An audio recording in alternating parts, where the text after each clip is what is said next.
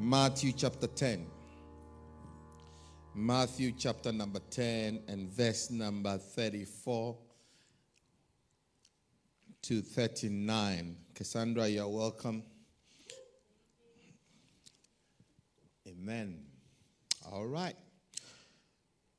Do you think that I came to bring peace on earth?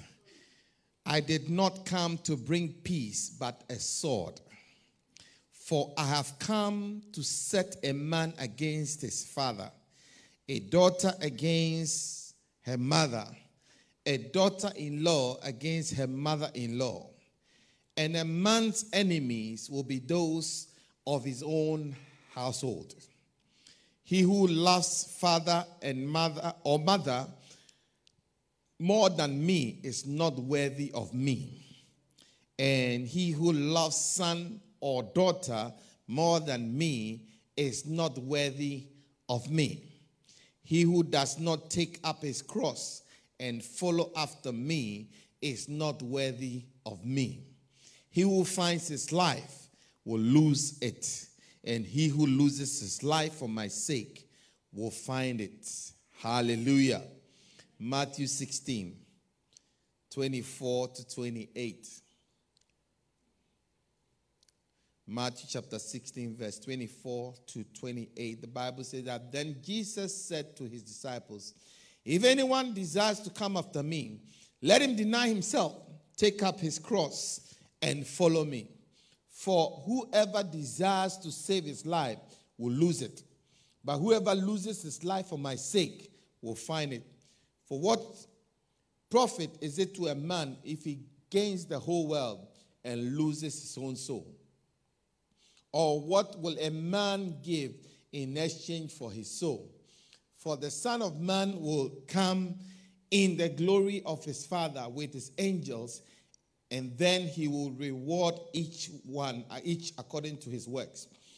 Assuredly, I say to you, there are some standing here who shall not taste death till they see the Son of Man coming in his kingdom.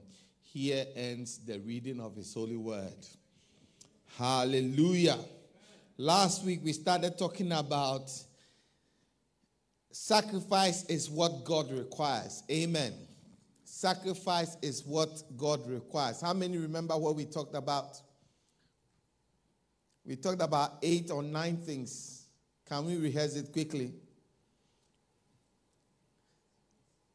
The things we used to do, isn't it?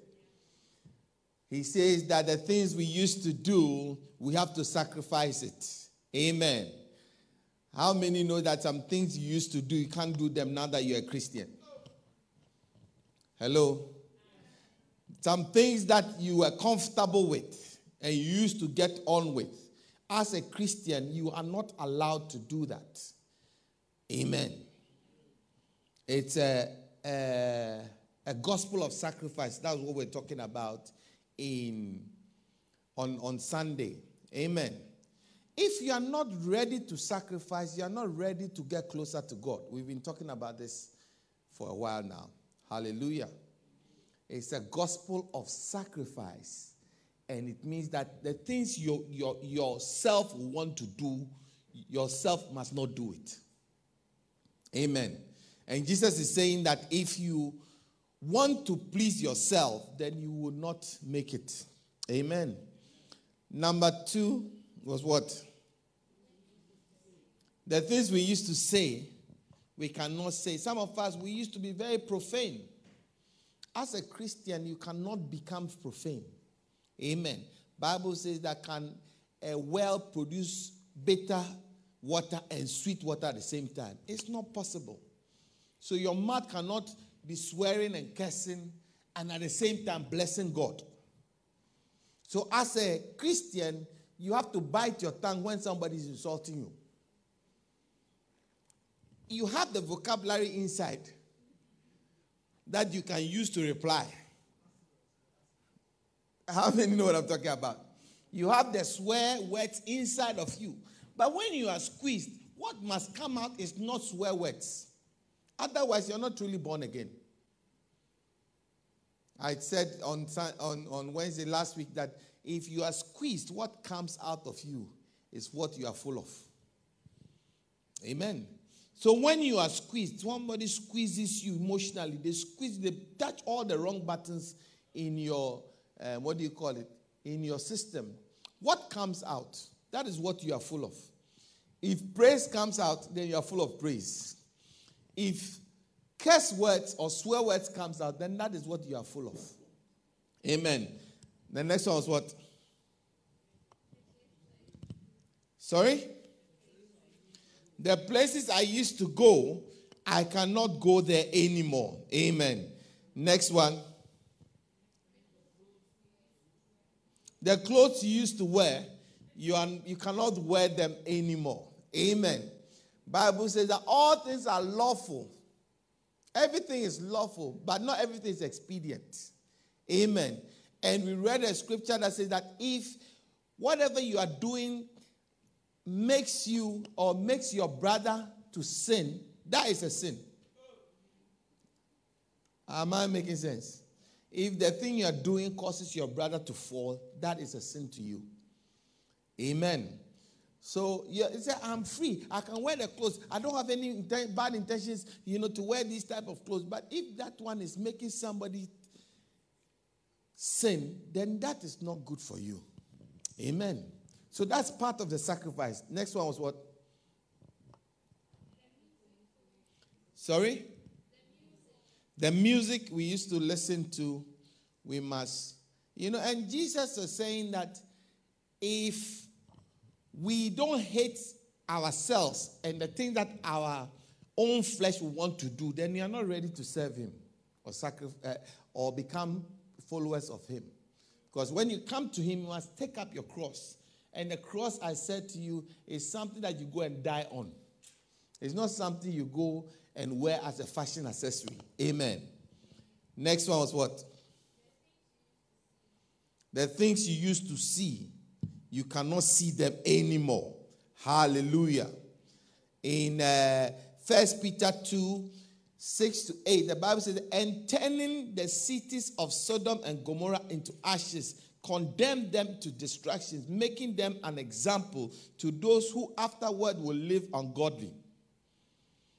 And delivered righteous Lot, who was oppressed by the filthy conduct of the wicked. Of that righteous man dwelling among them tormented his righteous soul from day to day by seeing and hearing their lawless deeds. So your seeing and your hearing torments your righteous soul. Mm. Today you are very quiet. Is everything okay? Have you eaten? Bible says that though Lot was a righteous man, the things that he was seeing and the filth that he was hearing and seeing tormented him to the point that at a point when they were supposed to leave Sodom and Gomorrah, the wife could not hack it but to look back because she was full of the things that she had seen. Amen. Bible says that the, the eye may be several kinds of voices, but none without signification, which means that everything you see and everything you hear has an effect on you. Am I making sense? So, as a Christian, you must control the atmosphere you live in. You must control the music that comes around you. You must control the television that comes around you. You must control everything around you, the people, and even what they are allowed to say.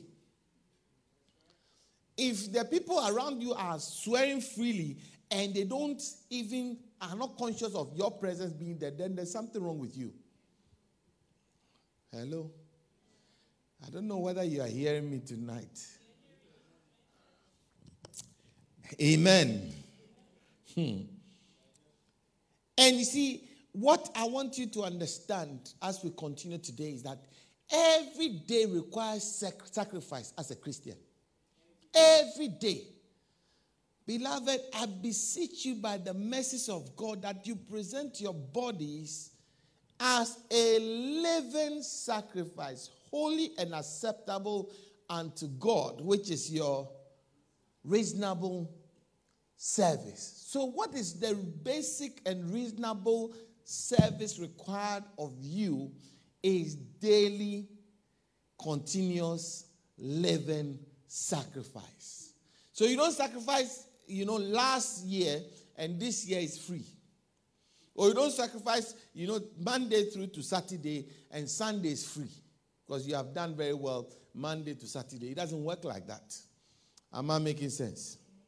Sacrifice is an everyday thing. So every day you will have to bite your tongue and not swear.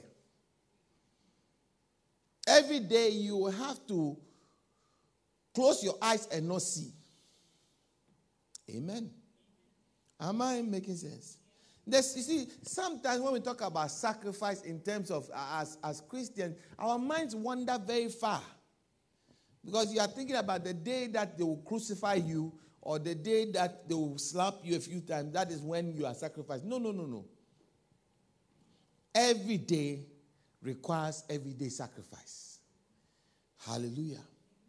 Every day, all these things, the things we used to do, the things we used to see, the places we used to go, every day we will have to confront those things. And when you con- that is how you become transformed.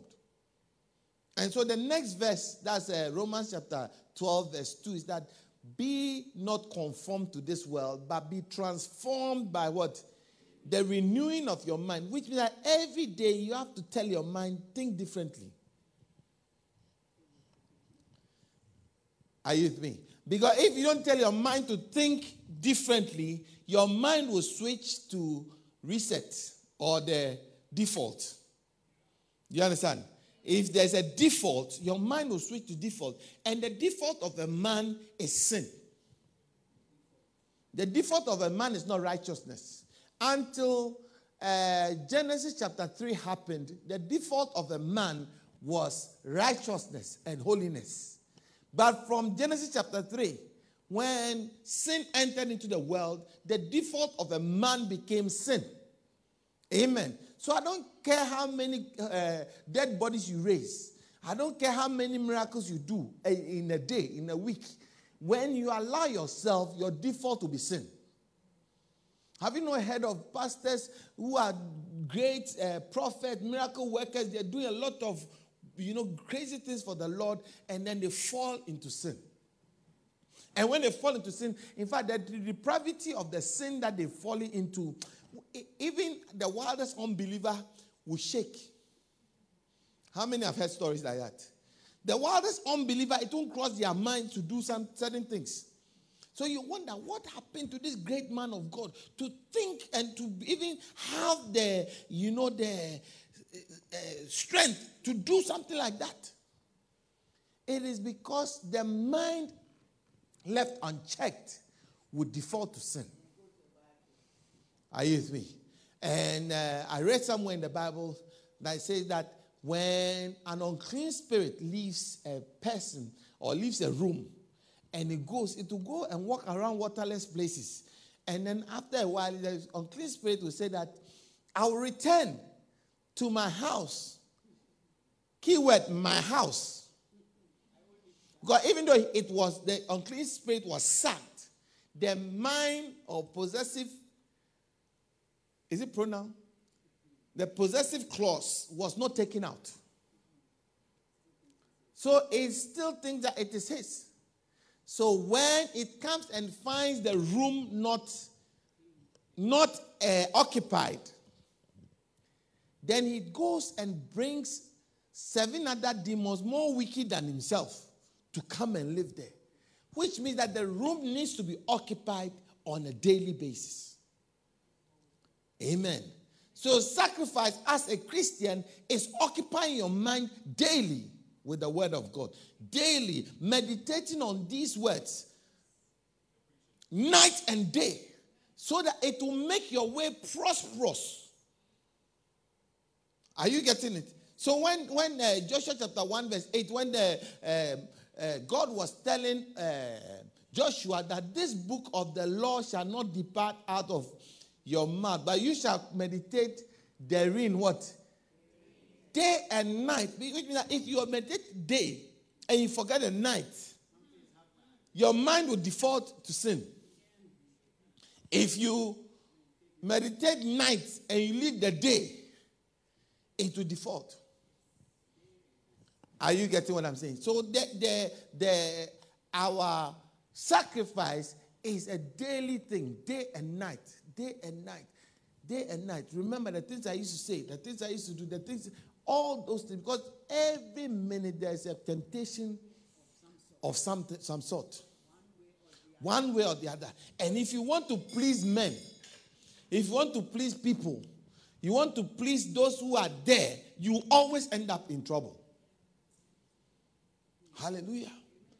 Lot was a righteous man, but his trying not to offend people is what made him lose his wife. And he became, he became a slave, he became a prisoner. See, listen, don't want to please anybody, including your own wife and your own husband. Did we not read the scripture? Said, Do you think I came to bring peace? No, I came to set a man against his own son, a son against the father, a wife against the husband, a husband, a mother in law against the daughter in law, a son in law against the father in law. Didn't we read it? Hallelujah. So that even if it will offend your father in law, offend him to serve the Lord. Um, I don't know whether you got it. Even if it will offend your mother in law. Everybody wants to be at the good side of their mother in law. How many know that? Every son wants to be at the good books of their mother in law because mother in laws they can be very troublesome. Letter to all the mother in laws. Normally, father in laws, they are not too bad. But mother in laws, if you leave them, they can easily cause trouble. So the son want to be in the good books. But if it has to offend mother in law, please offend mother in law. Amen. To please the Lord. So sacrifice is not something that it is done naturally, it's not something that is done willingly. It's something you must force yourself to do. How many know that your body doesn't like fasting? Yeah, nobody, nobody in this world has a body that likes fasting. Even those who say they don't like eating. As soon as you decide to fast, immediately your body kicks against it. Even though normally you won't eat. Normally, maybe you eat only evenings and it's fine. You don't feel hungry throughout the day because you are busy. But the day you decide to fast, by 12 o'clock, your body will tell you that no. Today we have to eat. How many know what I'm talking about? Yeah. So that is where the, the sacrifice kicks in. Say that whether you like it or not, we are we are not eating. You want to wake up and pray. That is when your body tells that no, today I am too tired. Normally by four, you are up. But the day you decide that you want to pray at four o'clock, 4 a.m., that's when your body will say, Not today. How many know what I'm talking about? Yeah. Because it is not easy to sacrifice. Amen. But that is what God requires.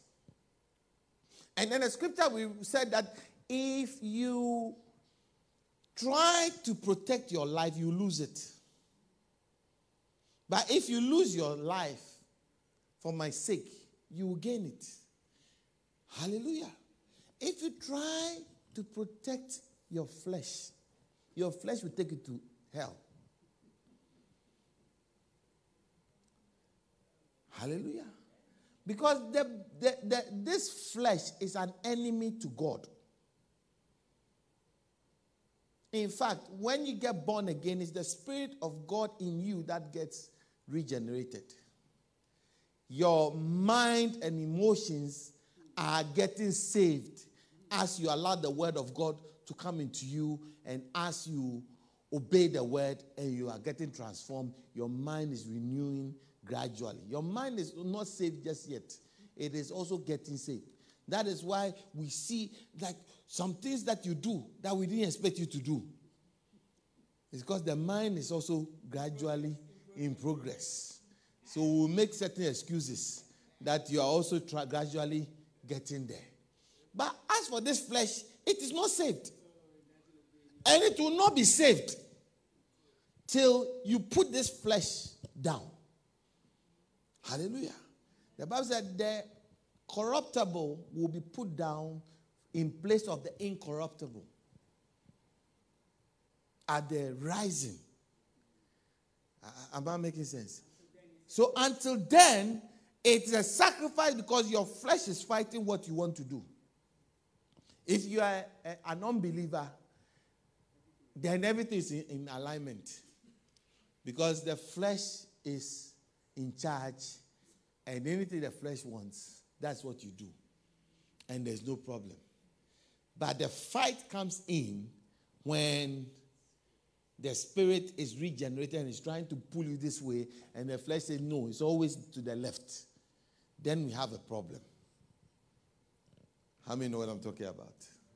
So it's a constant battle. And that battle has to be won on a daily basis. On a daily basis. How many have been tempted today? Only three people. Oh, huh.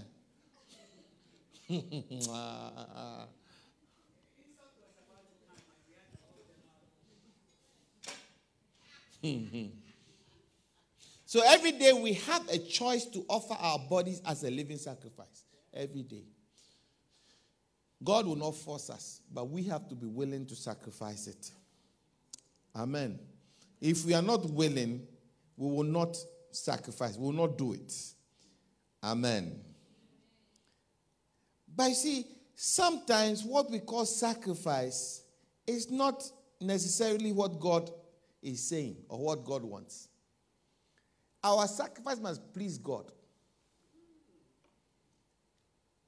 Sometimes the sacrifice becomes a religious act, which is more hypocritical than anything. Oh, I don't know whether you understand what I'm trying to say. Jesus said to the Pharisees, You whitewashed tombs. On the outside, you are white and clean. But on the inside, you are full of dead men's bones. All horrible things are inside of you. Hallelujah. What were they doing? They were practicing open righteousness. They were practicing open sacrifice. But that open sacrifice was motivated by something that was evil. So we have to be careful that our righteousness is not hypocrisy. Amen. Amen. We have to be careful that our righteousness is not something that goes contrary to what God wants us to do. I preach a, a message called Motives. And you see, it's all about motives. The thing that we call sin, eh, sometimes I don't know whether you have read the Bible the way I've read it. I, I, I keep telling you, I don't read the Bible in text form, I read it in motion pictures. And when I read it in motion pictures, I understand certain things that maybe when you read it with a letter, it will not make sense. For instance, if you look at, if you make a study of uh, David, you see that everything today we will call deep sin in the church David committed. And yet God says he's a man after my heart. Do you understand what I'm saying? Because one of the things that I noticed in the Bible about David is that his motive was always to please God, even when he was doing something that was terrible. Oh, the place is going quiet because you are arguing with me in your mind. and I can hear your arguments because your religious spirit is rising up. Did David not have many girls. I'm not, I'm not, don't, don't misunderstand the message. It's not a ticket to sin. That's not what I'm trying to say. I, I'm trying to make you see that the thing that Saul did, that God called a sin, David did the same thing, and God almost ignored it as if it never happened. I'll give you an example. Saul took the ephod, the priestly garment, and he went into the uh, to to do worship, which was reserved for the priest to do. And God says that because of what you have done, I've taken the kingdom from you. David did not only wear the same priestly ephod, but he went and ate the bread that was reserved for the priest.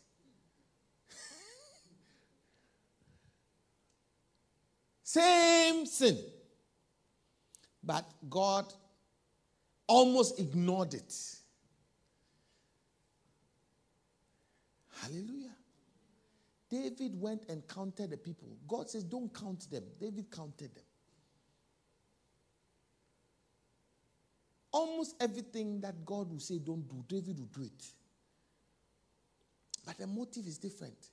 Saul took the priestly garment and put it on because he wanted to please the people. Because Samuel had delayed. Let's go and sacrifice. So, your motive is as important as even what you are doing. I'm going to pray and let everybody know that I am. There are prayer people and there are prayer people. You know, and then you start. The Bible says your reward is here already. You stand the street corner and you are screaming and shouting. Yeah, you know, we are impressed. Yes, we will be impressed. But your reward is just by the street corner. So when you are praying, go into your closet, shut the door, and your Father who sees in secret reward you openly. Hallelujah. So your motive is as important as what you're doing. Amen. Yeah. So the, the motive, does it please God? Does it please God? Does it please God? or you are doing something to please a man. I don't know whether the way you are quiet, I'm wondering whether the message is making sense.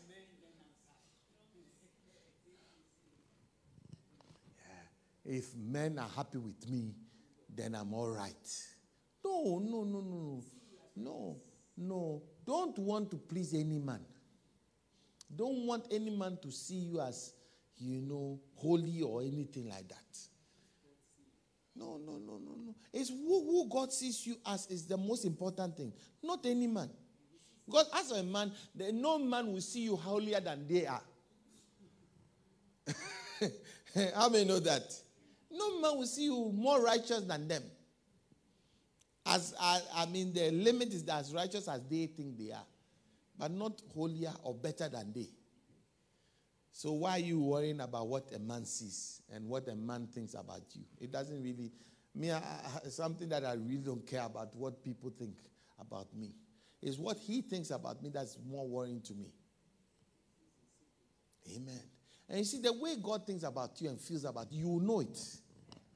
If you are in tune with Him, you will know it. Hallelujah. No, no, no. You can dribble everybody, but don't dribble yourself. And please don't dribble God, because you can't.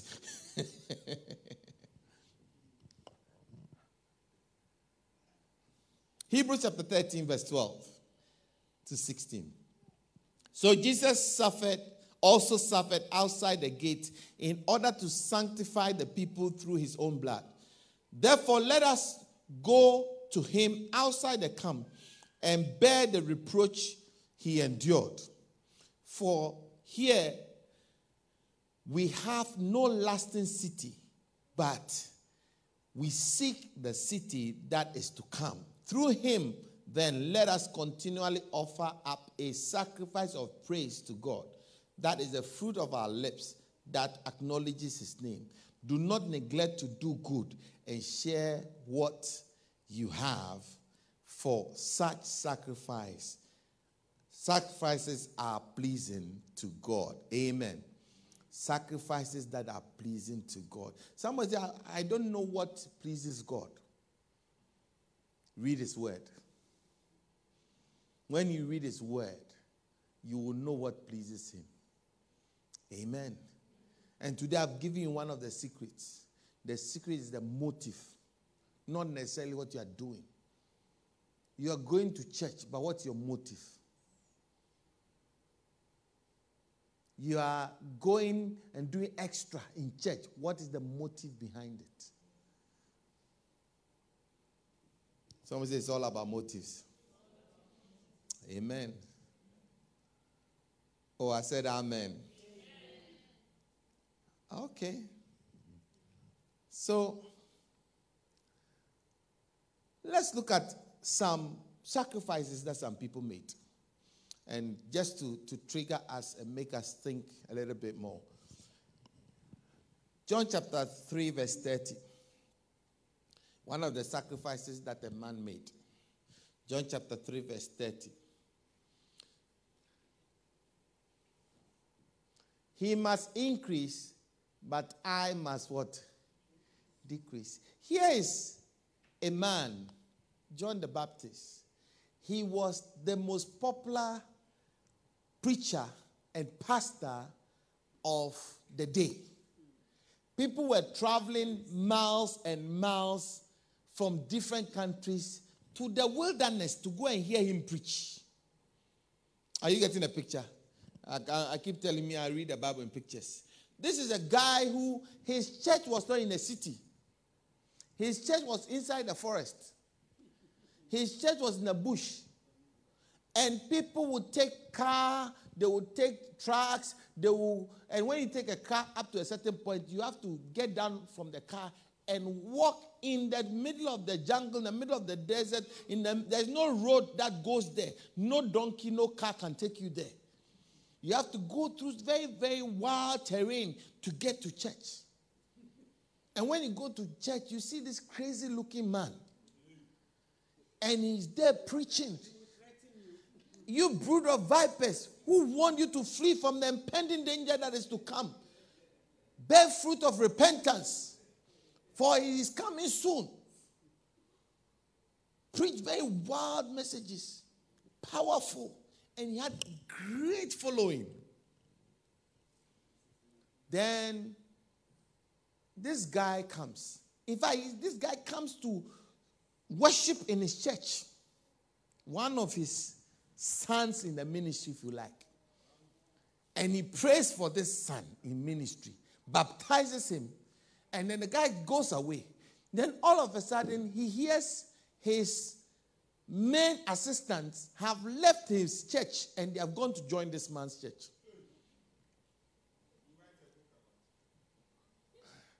All of a sudden, some of his main people are leaving his church and they are joining the church of this, this little boy who some people call Absalom and some people call disloyal. Because he is not loyal to John the Baptist, he has gone off to go and do something else. He has broken away his, the ministry.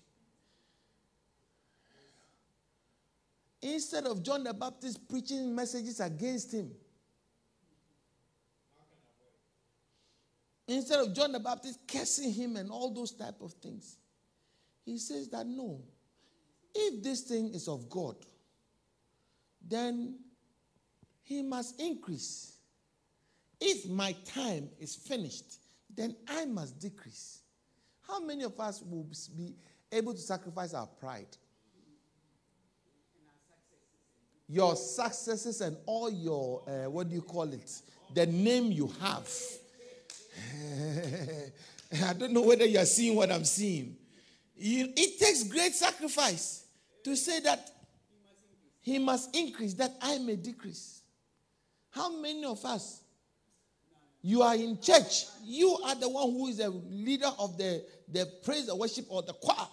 And then you're doing your best Then all of a sudden, this small little girl comes and starts to, and then you say, Oh, let me decrease so that she must increase. No. Pride will say no. Even what the people will say. John the Baptist is losing his, his anointing. Now we have heard that it is happening in the camp of, the, it's not more happening in the bush, it is not happening at the seaside. Because we have heard that this Jesus, he likes fish. He likes roasted fish. He likes eating. John the Baptist is always fasting.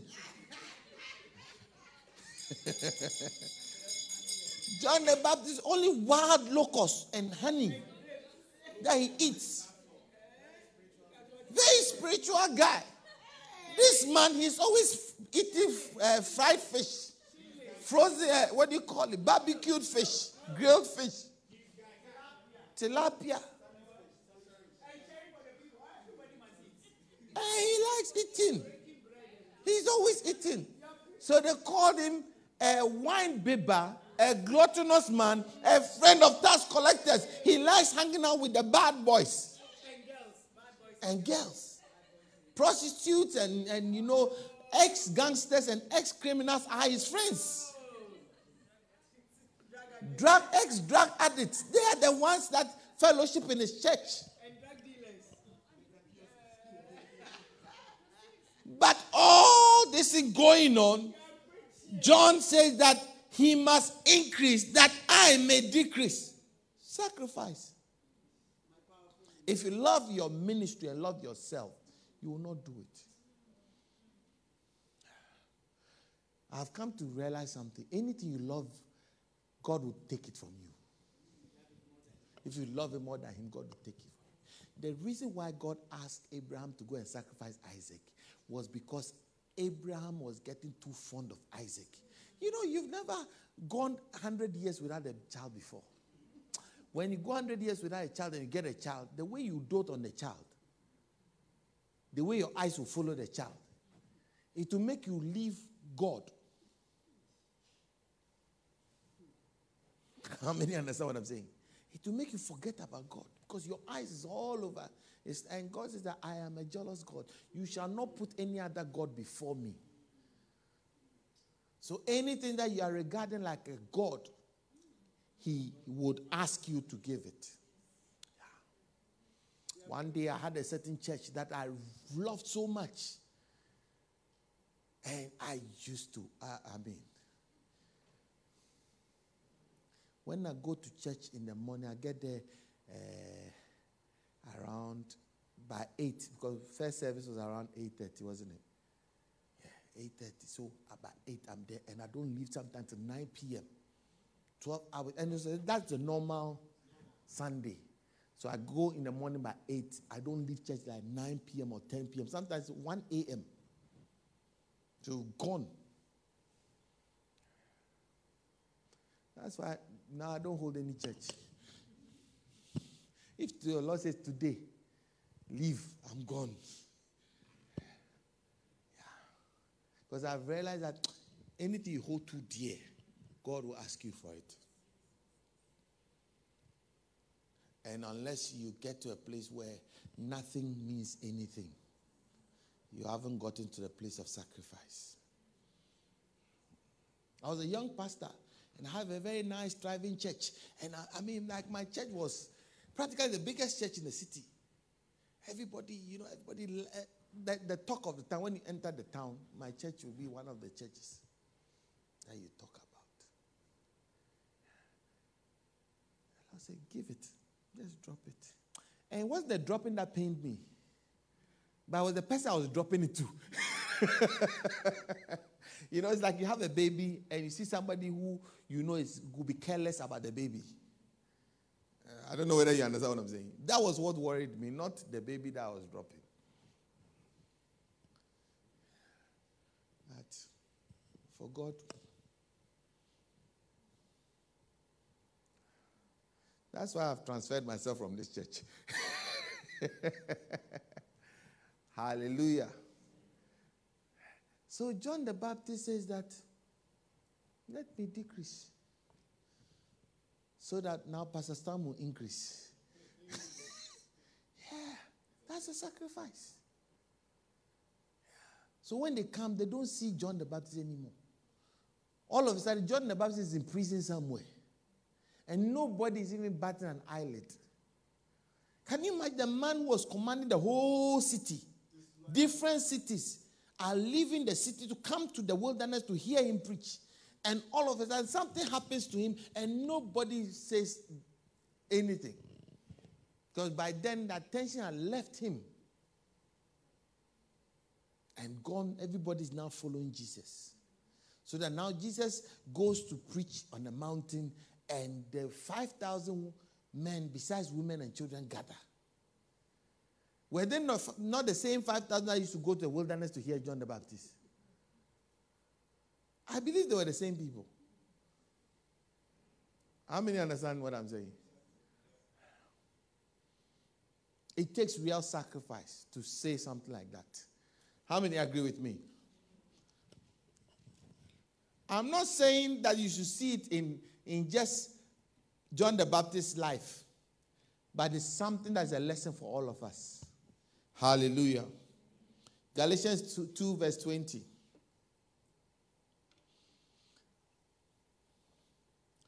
I have been crucified with Christ, and I no longer live, but Christ lives in me. The life that I now live is the life flesh I live by faith in the Son of God who loved me and gave himself for me. Amen. He says that I have allowed myself to be crucified with Christ so that the life that I now live is not my life anymore. It is the life of Christ inside of me. What was he saying? Now, we know that Paul was a very learned man, a great scholar, a Pharisee of Pharisees. Among the Pharisees, he was one of the chief Pharisees, very zealous, very, very zealous in the things of the religious uh, denomination, sect. And all of a sudden, he has, he says that the things that I counted as something, I now look at it as vomit. I now look at it as something that is just dung. I put it down. I, I, I disregard it. The people that we thought were the these are the vermins, these are the, the cockroaches of society. These are people that are parading as righteous, but they are not the right, real righteous. We are the real Jewish, real believers. These are people that are just making noise. Then all of a sudden, he leaves this prestigious group and he joins these vagabonds. No more with the nobles. It takes real sacrifice to live to leave the, the things of the, the, the that brings prestige. Like, like Moses left, you know, the, the, the palace and he went to live with the slaves to be treated as one of the slaves. Hallelujah. Ask yourself when he was come visiting the uh, palace to give plague one, plague two, plague three, plague four to plague ten, where was he spending the nights? Was he spending the nights in the palace? After he's visited the palace to go and confront Pharaoh, where does he return to? Back to Goshen. Hallelujah. He, this guy used to have a room in the king's palace. He knows the palace like the back of his hand. He knows every room there. He grew up in that place. In fact, he and the Pharaoh that was sitting on, they were mates. He could have been the next Pharaoh. Hallelujah. So to let go of the pride, let go of the things that that will give you prestige, to let it go and join the people that nobody really regards. It, it, it's like a different life. Are you getting what I'm saying? It's like you have taken off a different life. Can we take off a different life for Christ's sake? I know you have a lot of degrees. I know that you are very rich. I know that you have, but can we join in to do the things that you otherwise wouldn't have done? One of the things that really amazes me anytime I come to church and I see all these very learned and very, very uh, powerful brothers and sisters cleaning the toilets and everything. I, I admire it. Hallelujah. Because it means that they have left their so called prestige and what makes them, defines them, to come and sweep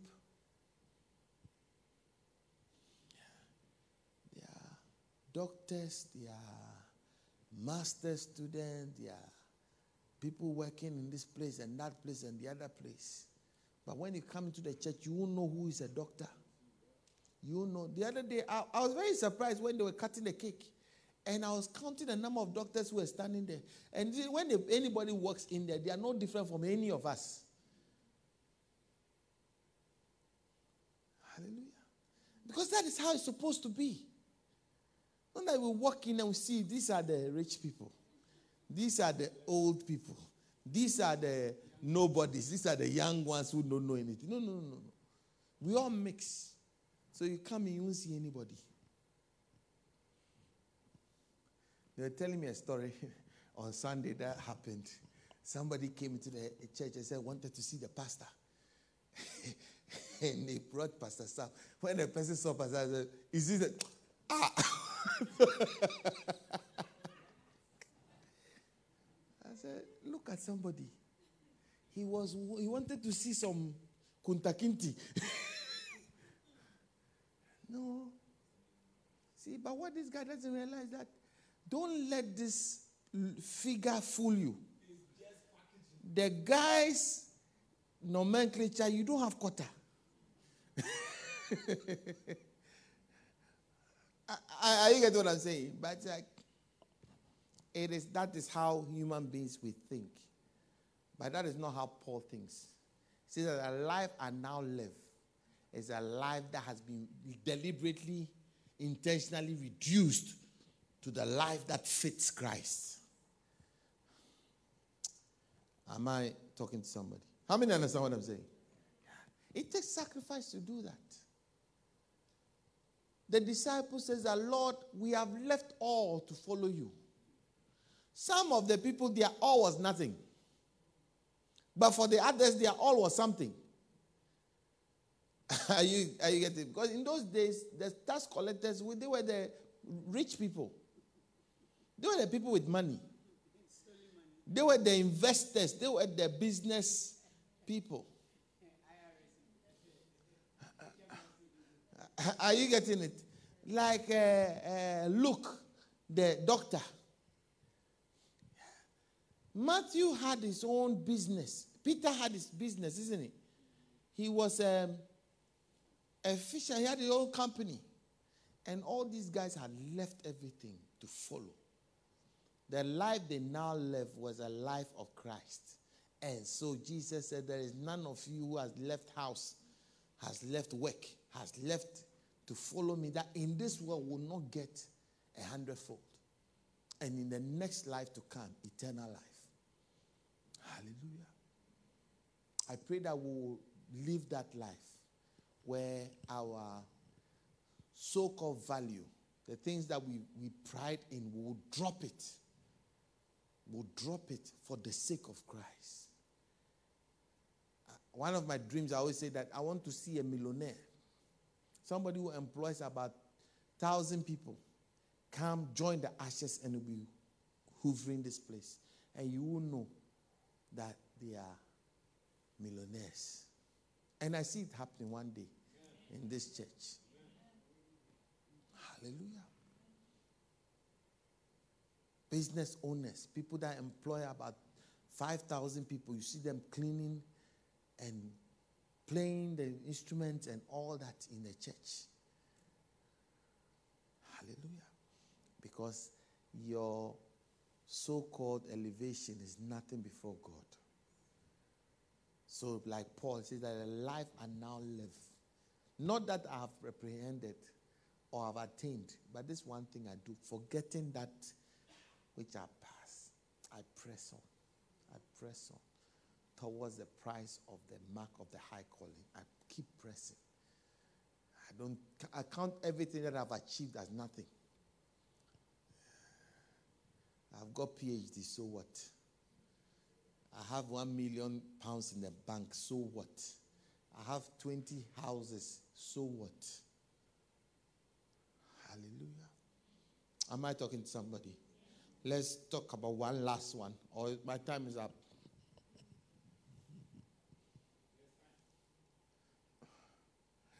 Yeah. You say this time until I get into I get home and I get into trouble. So Peter says that we have left all, isn't it? In Mark chapter 10, verse 30. Amen. Luke chapter 14, verse 28. Luke chapter 14, verse 28.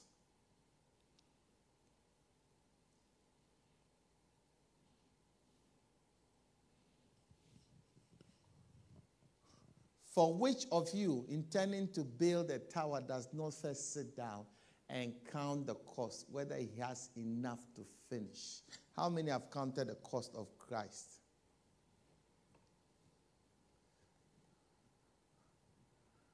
How many are counting the cost of Christ? What's going to cost you? My prayer for us is that as we are reading these things, we'll, we'll cost it. Amen. Some of us, we need to drop some friends. Some of us, we need to drop some, even, uh, what do you call relationships. Amen. It's a price. It's a price. The price will never change. The reason why these days we have a lot of so called Christians who are not real Christians is because nobody wants to pay the right price. Yeah. We visited um, this elderly um, man on Sunday, myself and Pastor Gloria. Uh, there's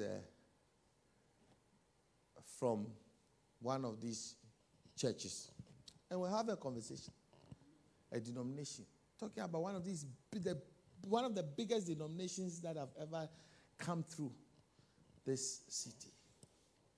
And today, this world, and today it's like it is finishing. And so we're talking to him, that, and I, the question was, why is it that this church used to be so big? Every corner you pass, the church, there's a branch. So you walk from here to the junction, there's another branch of it. You walk from the junction to the another junction, there's a branch there. And everyone is full. There were streets that were named after this church. And now nobody goes there. So we're asking this man who has been in the church for the last 70 years, what happened? Then he said that at a point, at a point, it became a club. The church became a club. It was not a place of regeneration of life. It was not a place of Christ. It uh, people go to football, people go to uh, what do you call it, sports. People go to pub, and then some also went to the church. So the church where you meet your friends, you meet your wives, and husbands, you meet you know family members. That is how it became. So even though they go to church on a Sunday, it was not for the, the salvation of souls anymore. It was a place where they just met to fellowship for the weekend. Like some, some of them, some people will be going to the pub, some will be going to the stadium, then some will be going to church. And so after a while, when many years later, now there's a lot of entertainment at home. Because those days, you did, TV didn't come on to 5 p.m. for two hours. So, where do you go during the day? There's no internet, no phones. So, where do you go? You go to church to meet friends, go to the stadium to meet friends, go to the pub to meet friends. Some, not everybody likes pub, not everybody likes football. So, some went to church for the communion community. But now, other things have come that has replaced that club. Because I can now pick the phone and the people that I would have seen after church to speak to, the 10 people I will speak to, I can speak to them on Monday or Tuesday, Wednesday. So I don't need to go to the church anymore to go and see them. So what happens? They stop going. Now we can do all sorts of things. So guess what? There's no need for church anymore. That is why, I mean, I tell you, the church has finished. When you say finished, it's left with maybe in the next, God forbid, by the next 10 to 15 years, nobody will exist because they will die off. Once the last member dies, the church has closed. As, the man was saying, I was telling Pastor Gloria that this thing can easily happen to us. Oh. How many know that? These things can easily, you see, and the man asked that, so how many people do you have in your church?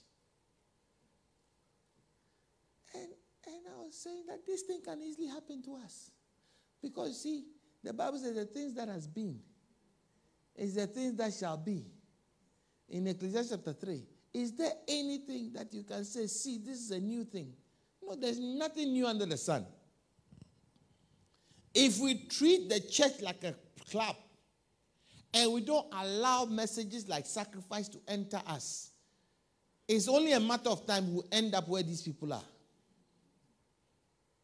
Are you getting what I'm saying? Yeah, because it is not about gathering people just for the sake of gathering. It is Christ, and Christ must be formed in us. Galatians 4:18 that Christ must be formed inside of us. Christ is not formed in us. If our life doesn't exhibit Christ, then there is something wrong. Stand to your feet.